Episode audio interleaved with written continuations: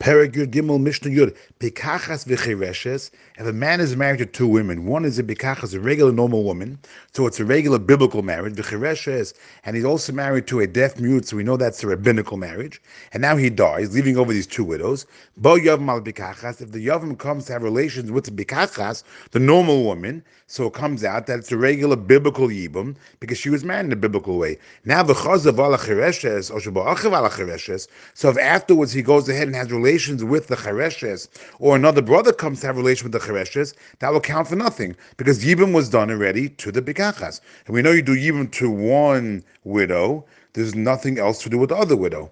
And therefore, the pastas pikachas, having relation with the chereshes, will not disqualify the yavam from remaining with the pikachas. However, by yavam al chereshes. But if the yavam comes along and first does yibum with the chereshes, which there was only a rabbinical marriage, so the yavam is a rabbinical yibum, and there was still a biblical yibum ban with the pikachas because the deceased was married in the biblical way to the pikachas. So having yibum to the chereshes is not going to take care of that. So pikachas. So if now he has relation with the pikachas, or the brother, another brother comes to have relation with the pikachas, that will count too.